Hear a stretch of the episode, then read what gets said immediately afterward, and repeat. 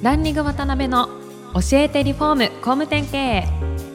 この番組はリフォーム工務店業界に特化した経営コンサルティング事業を手掛ける株式会社ランリングの代表渡辺翔一が住宅業界の経営者や幹部の方を毎回ゲストにお招きし業界のさまざまなことについてお聞きしていく番組です。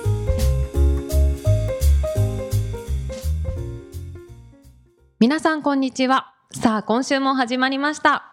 ランリグ渡辺の教えてリフォーム工務店経営。第137回目アシスタントのしこぼです。パーソナリティの渡辺翔一です。渡辺さん今週も山ちゃん社長においでいただいております。3回目と今回の間に何かあったんですか？山ちゃんって呼んでって言われて秘密。の関係。よろしくお願いします。はいお願いします。はいで前回あのハーモニーさんのどういうお客さんをターゲットにしているのかっていうところと、まあ、それに対しての集客の部分を少し触れさせていただいたんですが今回その実際にいらっしゃった方に対しての営業の手法であったりとか、はいあとはまあそれを実際実施する人材の採用教育みたいな、そこら辺を触れていきたいなと思います。わかりました。はい。まず、うちはですね、はい。先ほど言ったチラシとか SNS ですね、うんうん。基本あの完全予約制うん。を、これをもう徹底します。なるほどなるほど。うん、で、なぜ完全予約制かっていうと、はいまあそもそも僕一人でやってたので、うん完全予約制しかできなかったすけど、そうですよね。物理的にも物理的にあの予約をしてもらうのはもう商談もできなかったんですけど、完全予約制ってやって、すごいいろんなメリットがあることに気づいたんですよね。うんで、えっと、まず一つが、はいどう考えても休みのその日に、はい。貴重な時間を取って、うんハーモニーっていうわけのわからん会社にまで家のことを聞きに来てくれるわけですよ。はい絶対冷やかしがいないんですよ。でもリード見学会しと冷やかしかホットなお客さんかわからんじゃないですか。はいうんでも完全予約制の場合は絶対にあれなんですね。うんで、例えば、さらにメリットとしては、はい。日曜日の10時に予約が入ったと。うん。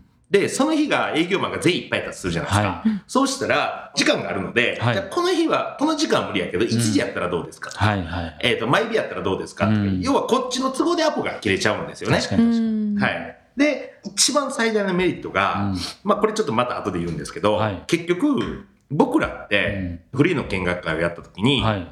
お客さんにいわゆるハイゴレ営業ってやるじゃないですか、ね。ハイゴレ営業はい。ついて、今日どこから来,、来ましたの？とか、何を気になりましたか？とか、はい。で、うちの建物はこうでこうで、うん。こういう仕様で、うん。このキッチンはこうでってやって、お客さんにあることを聞こうと思ってるんですよね。はい。はい。それが何かって言ったら、うん。なんで家を建てたいの？どういうことを不安に思ってるの？っていうのを聞きたいわけですよ、結局。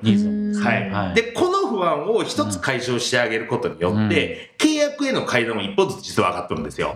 だからこれを聞き出すために、うん。皆さん一生懸命やるんですけど、はい。予約制の場合はそもそもそれを話したくて来とるんですよ。そうですよお客さんが。う確かに。これはこんなんだけどどうなの？っていう不安をまずぶつけたい、ぶつけてくれるんですよね。うんなので一生懸命話さなくていい。うんうん。これが一番のすごいメリットなんですよね、予約制の。ね。なるほどね。はいあっちから話くれますもんね。そうです、そうなんですれはね。うんで、その話をできる環境を作ってあげるっていうことがすごく大事で、なるほど。うんで、予約が入ったとしたら、うんまずですね、僕らの先のターゲティングっていうところのはい話を思い出していただきたいんですけど、うん年収300万から400万ぐらいの方、はい。家を建てる層としては、全国平均で見たら絶対に低い方なんうですよ。ん。はい。そうですね。はい。で、この方たちって、はいすごい失礼な、ちょっと語弊があったらあれなんですけど、はい語弊があったらうまいことカットしてくださ。ない P 入れますんではいあの要は、渡辺さんはお金持ちですので、多分、はいどこに行っても特別会されると思うんですよ。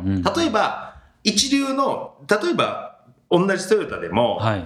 カローラ乗ってる方とレクサス乗ってる方やったら、多分営業マンの対応は全く違うはずなんですよね。まあね。はい、ファミレス行くのと、うん一流炒飯屋、はいレストラン行くのとは全くその対応が違うんですよ。で基本的に金持ちの方って、はいそういうことをやられ慣れとるというか、うんうん特別扱いされ慣れとるんですよ。確かにね。はい。うんでも年収の低い一般の方って、うんそんな経験ってないんですよね。確かじゃあ、僕らどうしてあげないといけないかというと、やっぱりそれでも2000万、3000万の家を買ってもらうわけなのに。で、まず来たら、うちはですね、えっ、と、結婚式顔負けの招待状を送ります。はい。あの、すごい立派にしてあります。予約はい。だいたい2000円ぐらいかけて、おー1回の招待状に、うんえっ、と、やってます。うん。で、予約が入った2日前にですね、はい。招待状を送って、はい。来る2日前に、担当の営業マンから、うん。自分の取扱説明書を送るんですけど、営業マンの。営業マンの。要は、あの、わけわからんですよね。ハーモニーって、どんな会社か。うん。なので、うん。僕はこういう顔をして、こういう人間で、うん。こういう家族構成、どこに住んで、趣味がこうで、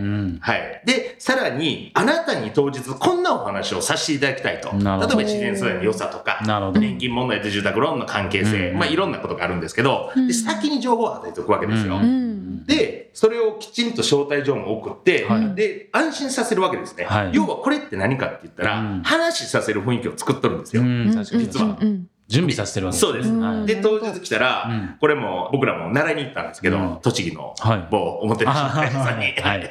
習いに行かさせてもらったんですけど、はい。うんえっ、とね、やっぱりウェルカムボードの書き方一つでも全然違うっていうところで、本当に違ったんですよね。で、やっぱり魂を込めてウェルカムボードを書いてあげる。ん。で、専用駐車場を、駐車場を作ってあげる。はい。うん。で、それでですね、社員全員でお出迎えしてあげて、お客さんに、そこで初の商談ですよね。うんするときに、先ほど言ったお客さんの一番言いたいことっていうのを聞きやすい雰囲気を全うん体、全開で作ったんですよ。な予約が入った瞬間に。そうしたときうんに、いろいろこっちの会社がどうのとか、こんな仕様で、こんな家とかって言わなくても、いの一番聞いてくるんですよ。がやっぱりすごい最大のメリットで、なるほど。はい。という流れで、まず初回面談までを持っていくんですね。うん。で、こっから初回面談ですごい大事なのが、はい。初回面談で一番大事なことっていうのは、初回面談というか営業でですね、はい。うん。イニシアチブがどっちにあるか、うん。工務店側にあるか、お客さん側にあるか。うん。なるほど。はい。これってすごい大事で、うん。例えばイニシアチブをそのまま工務店側が持って、はい。引き渡しをしたお客さんって、うん。絶対クレームないんですよ。同クレームないじ傷があっても。うん何かっていうと、これクレームじゃなくて相談になるんですよ。なるほどなるほどはいうん。僕らがお医者先生に対してクレームってあんまり言わないじゃないですか。確かに何かって向こうに指導権があるでしょ。うん確かにはい。相談になるんですよ、先生に。んだから、まずその取り方っていうのが、1回目で大事なので、じゃあ、フリーの見学会で来た時に、うんもうすでにお客さんの来たい時に来てるわけですよね。確かにこれって、やっぱりお客さんがどんどんわがままになるというか、主導権を握りにくいんですよね。そうですなるほどはいお願いしなきゃいけない立そうなんです。場ですもんねそうなんです。うんなので、主導権を握ることが大事なんですけどちょっとあの、2週前ですかね、はい。の話に遡るんですが、はうちの専務は優秀なんですけど、うん。これをやれ、あれをやれって言ってできなかったんですよ。そうすると、まあ、こんなこと言ったらいかんですけど、うちの社員の中で専務が一番優秀なんですよね。うんうんそうすると他の営業マンは専務よりは優秀じゃないんですよ。うん一般的に見てはどうかわからんですけど、はいはい。じゃあそのくらいにこれをやろう、これをやろうって作ったところうん。でできないんですよね。でもそこまではこう主導権を持たすようなものを作り込んであるわけじゃないですか。じゃあ何をすればいいかっていうと、はい絶対にやってはいけないことを決めたんです、僕。逆に逆に。えーやれって言ったらできないだろうな、みたいな。じゃあこれだけは選んどこうっていうのをは、いすごいいろいろ決めたんですよ。はい。で、これちょっと言っちゃうと、はい120分かかっちゃうので、はい どういうこと ?1 個だけ、はい1個2つぐらいだ例えけ。例えば、うんまず、誰でも営業トークってあると思うんですけど、うんはい。うん。営業トークを一生懸命話す。うん。はい。まずこれをやめようと。で、どういうことかっていうと、はい。さっきの話もつながるんですけど、うん。結局僕今まで300件家を担当させてもらいました。はい。で、その中で気づいたことは、300件あれば、うん。やっぱりいろんな300件分の家族構成、うん。年齢、年収、うん。出身地。うん。要は300件やれば300件価値観が違うんですよね。うん。でそこに今流行りのニーズっていうのは僕は存在しないと思ってて、うん。うん。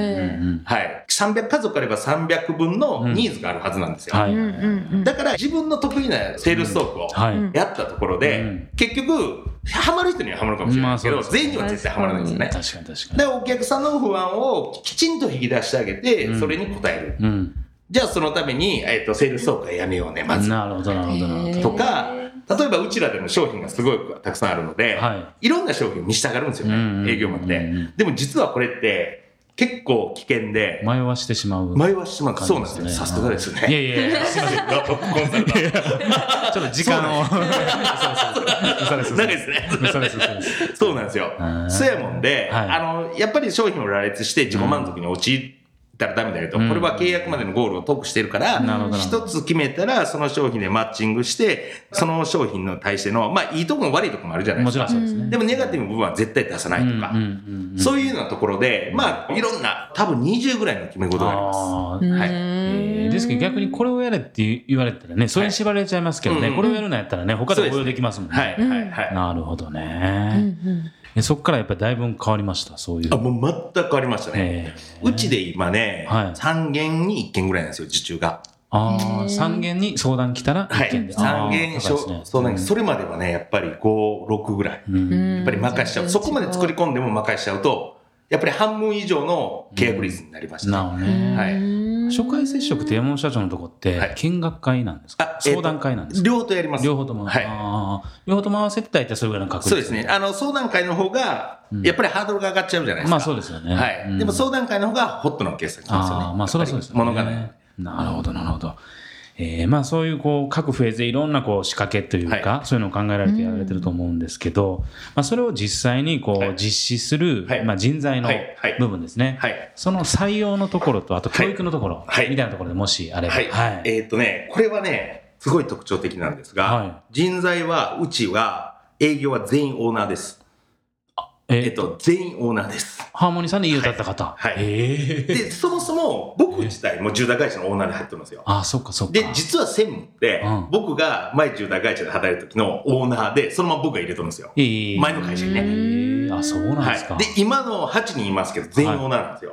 僕も含めてね。はいはいはいはい。で、もっと言ったら、今総務している人間は、うん僕が創業した時の広告代理店の担当。うん。で、資材部の部長は取引先の、うんえっ、と、担当。でで、辞めようと思ってますって相談があるわけですよ。はいはいはい。そんなんやったら、せっかくやったらうち来やんかと。俺の人と何も分かって、うんっていうようなところで、うんで、その、入ってきてまして、うんで、今21人いるんですよ、うち。はいはい。えっ、と、一般の求人からしたら2人だけです。えーあと全員知り合いです えーそれって珍しくないですか？珍しいんですけど、僕ももともとオーナーで、うん。家が、まあ、ある程度売りやすかったなっていうのもあるんですけど、うん。でかっていうと、うん。オーナーで入社してくれっていうのは、うん。考えていただいたら、うん。絶対的に顧客満足度が高いんですよ。高くない。で、家族全員が応援してくれるんですよ。嫁はんがやめときなって言ったら旦那を気に入っとっても、絶対入ってくれないんですよね。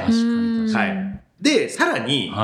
ちょっとやらしい話、年収も分かってるので条件も提示しやすいんですよ。うんで、さらにまたうちにこう来てくれて、うん自分が納得して家建ててますうんうでしょ。ん。だからそれと同じことをするだけでいいので、実は教育ってすごい楽なんですよ。確かに。はい私も建てたけどっていう営業がそうです、できますよそうですねで、どこで自分は納得したかって振り返るんですよ。なるほどでも振り返ってる段階でもこれ勉強になってません、教育確かにに。確かに確かに。うん時勢ですね。そうですねただし、やっぱりプロじゃないのでお金のことがわからないんですよね。はいはいはい。で僕は営業マンに対しての教育は、家のことは分からんでもいいと。うんなぜかっていうと設計と工務がいるから、プロが。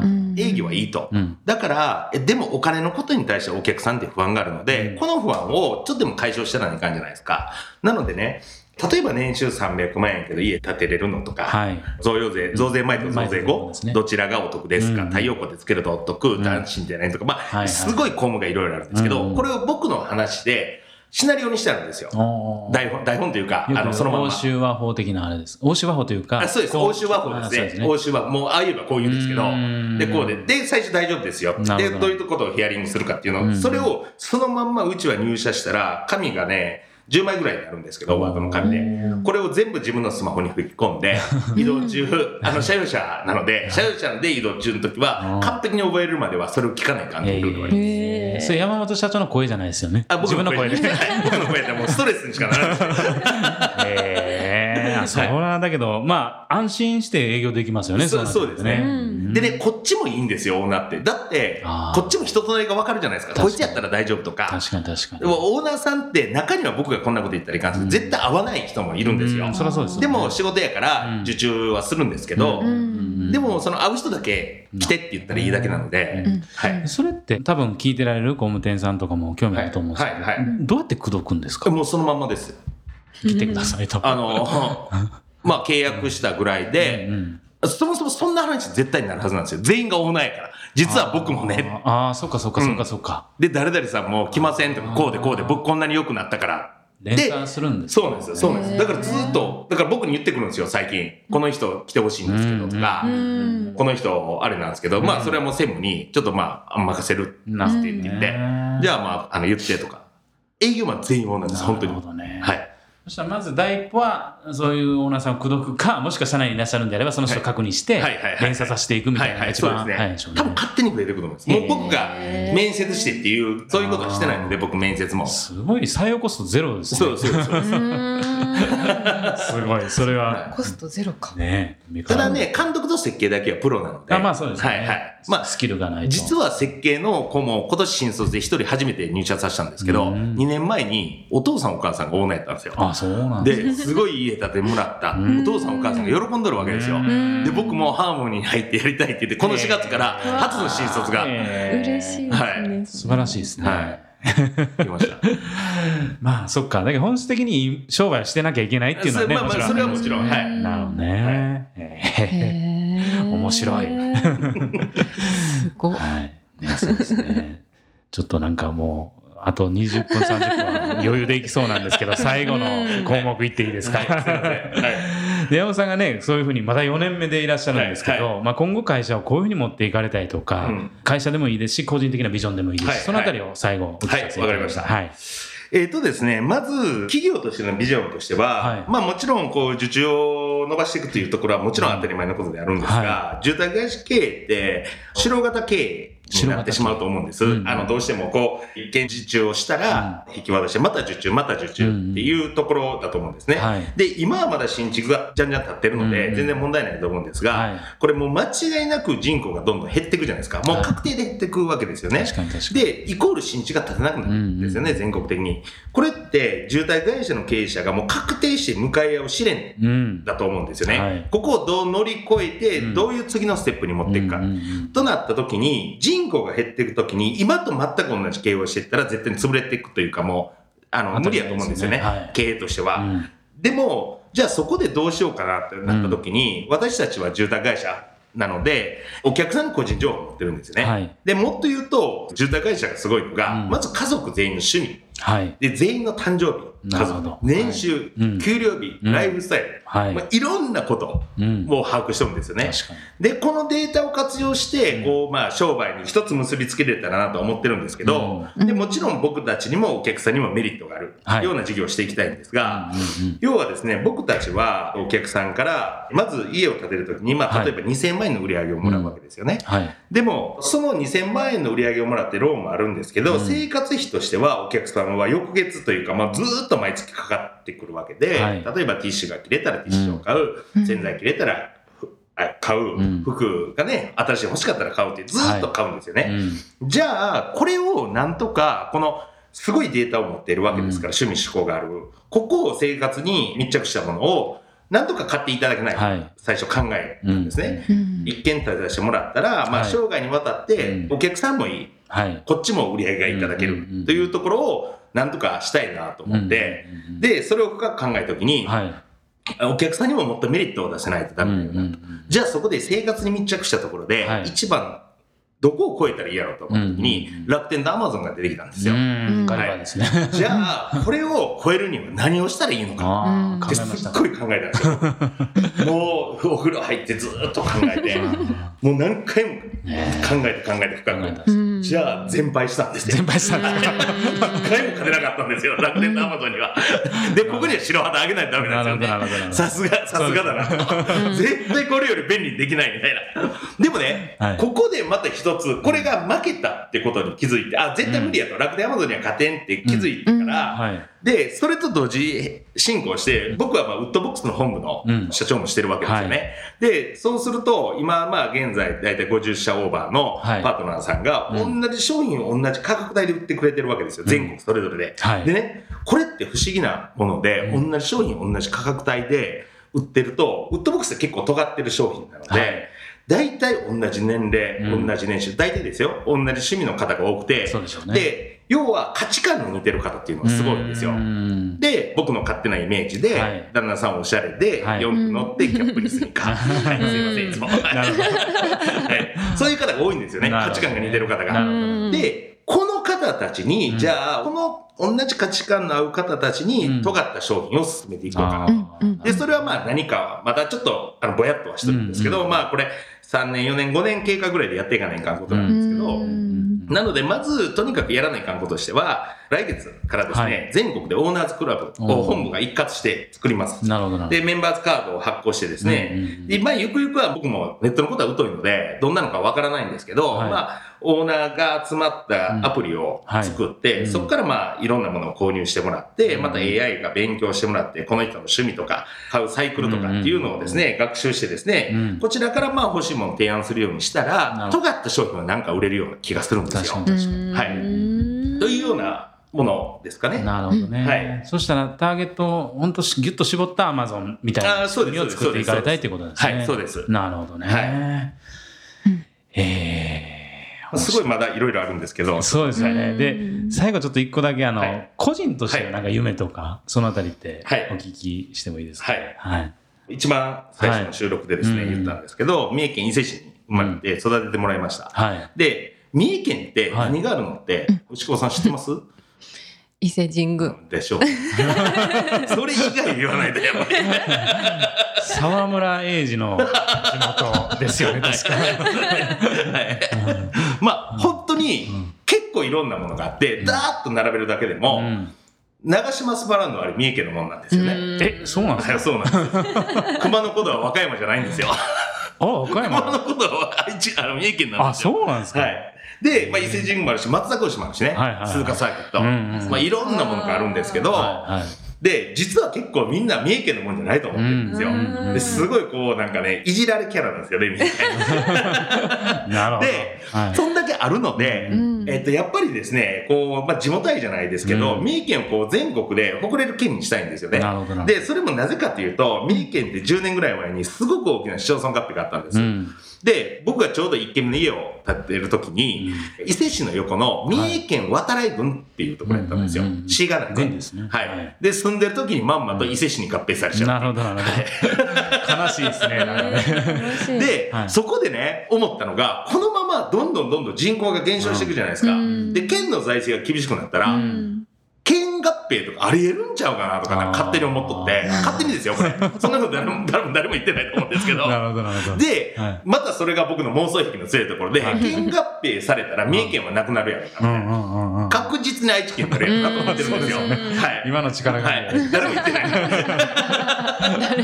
で、で、でも自分の三重県出身なので、三重県がなくなったらすごい悲しいんですよ。うん地元民からすればですね。すよね。だから、まず三重県を日本のトップブランドにしよう。って僕、うんあの、お掲げたんです。はい。で、でもそんなね、僕はあの政治家じゃないし、そんな影響力もないので、うん。なので、個人的にまずできることから始めていこうと思って、はいはい。じゃあ今何やってるかっていうと、うんうん。三重県のレジャー、うん。ね、レジャースポット。はい。で、三重レジャーっていうと、マリンスポーツもすごい盛んなので、はで、グルメでしょ、うん。で、観光スポット、うん。さらにアングラな部分、ほうん、アンダーグラウンドなう。部分。なるほどな。るで、その他もろもろもいろんなところですね、うんうんうんを集めて、うん今、広告代理店と一緒に、これを見たら三重県のことが好きになって、三重県旅行行きたいっていうホームページを実は個人的に作ってるんですよ、うんこれ。面白いですね何の助成金もいただかずに。はい。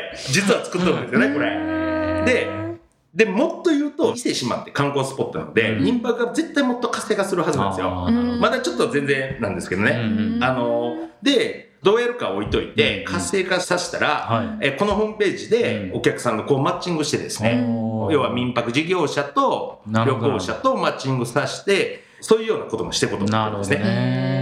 ね確かに。人が集まればね、なんかビジネスになりますもんそうですそうね。うん。で、まあ、今作ってる最中なので、はい。まだホームページとしてはオープンしてないんですけど、まあ、この夏ぐらいまでにはオープンする予定なんですが、もしそれがアクセス数すごい持ったら、うん。なんか県とかからもアクションあるんじゃないかなと思ってるんですよ。ね、勝手に。は。はい。まあ、そうなったらまた大きなこともできるかなと思ってまして、確かに確かに。はい。で、さらに土地の開発、はい。土地を田んぼとかから買って分譲して開発をしてるんですけど、うん。今、松阪市でやってる開発が営業マンと話して、はいここはもうウッドボックスだけのうんうんうん団地にしようと。なるほどウッドボックスビレッジって言ってやったんですけど、はあの営業マンの、営業マンがね、言ったにもかかわらず、はいすいません、どうしてもウッドボックスの間取りじゃ合わんなんす。い。うんうん自由設計でいいっていいですかって聞いてきたんですよ。はいはいはいはいで、もちろんうちは借り入れをして分譲してるじゃないですか。うんうんうんせやもんで、嫌やったんですけど、僕は、いいよって言ってしまったんですよ。うんうんうんやっぱり負けちゃうんだわけですよ。金利払わないかんのに。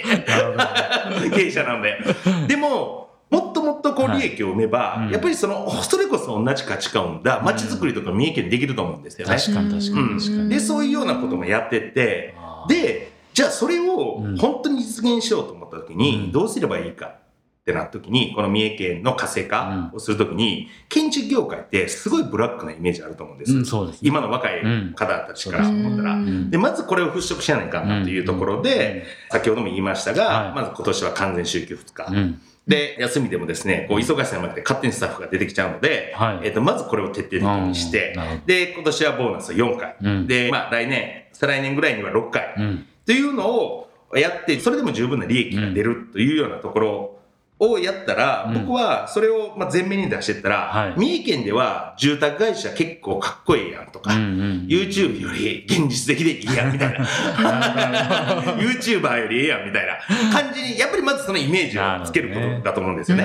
で、やっぱり僕一人では何にもできないので、うんもうただ言ってるだけになるので、うんうんうん、で、ちょうどこれね、この番組に出ている社長さんって、はい。いい意味でクレイジーじゃないですか。ああ、うんそうですね。本当にわかります、わかります。え、こんなこと考えんの？みたいわかりますな。すごいクレイジーな人多いじゃないですか。はいで、僕も、あの、そういう方たちと交流があるんですよ、実は。うんだからやっぱりそういう年も近くて、うんみんなクレイジーで、うんまあそれぞれ勝手なことを言うんでしょうけど、誰が取りまとめるってもう渡辺さんしかいないと思うんですけど、やっぱりそういう社長さんたちとね、うんあの、一軒に一人ぐらいクレイジーな社長を集めて、うん40前後ぐらいの。で、47人集めて、あ住宅業界は YouTuber に行く、まあ、勝つぞみたいな号令をやってやったら、ー僕は。変わると思うんですよ。日本がざわつくと思うんですよ。うん確かに確かに。はい。40、えっと、クレイジープレジデントそう。そうそうそうそうそうそれ47人集めたら、面白いですね。はいえーぜひちょっと。で、やっぱりそういうふうにして、やっぱり地方創生で、やっぱり業界で生かされてきたというか、うんうん業界に育ててもらったので、この業界が廃れないように良くしたいなっていうのは、個人の、まあちょっと大きな話になって、叶うかどうか置いといて、うん。自分のずっと掲げてる夢です。はい。ですけど、まあ、できるかどうかっていうところはあると思うんですけど、はい。確実にね、そこに対して影響を与えていかれそうですよね、やっぱり山本さん。どうですか？通常の3倍ぐらいの尺になってきましためっちゃ長いんですけど。そうですね。どうですか？このそうですね4回を通じて、牛久さん。なんか山本社長が最初にこの業界に入ったきっかけが自分で建てた時にそのお家がすごく素敵だったからって言ってたのを聞いた後に、うんさっきの新入社員の入社理由が同じだったじゃないですか。ああそれがあ山ちゃん山ちゃん夢叶ったんだなと思って すごいなんかよかったって思いました。あそれでブルブルしてたわけですね。それで無理でしたはい。いや、本当もっともっと聞きたいことあるんですけど、この続きは後ほどの新橋で。はい。すみません。ありがとうございます。はいそれではお時間が来てしまいました。山本社長には今回を含め4回にわたりお話しいただきました。これからも誰でも買える素敵な家を作り続けていただきたいと思います。ありがとうございました。ありがとうございました。今回もランリング渡辺の教えてリフォーム工務店経営をお聞きいただきありがとうございました。番組では渡辺や住宅業界の経営者幹部の方へのご質問を募集していますウェブサイトランリグにあるお問い合わせフォームよりお申し込みください。お待ちしています。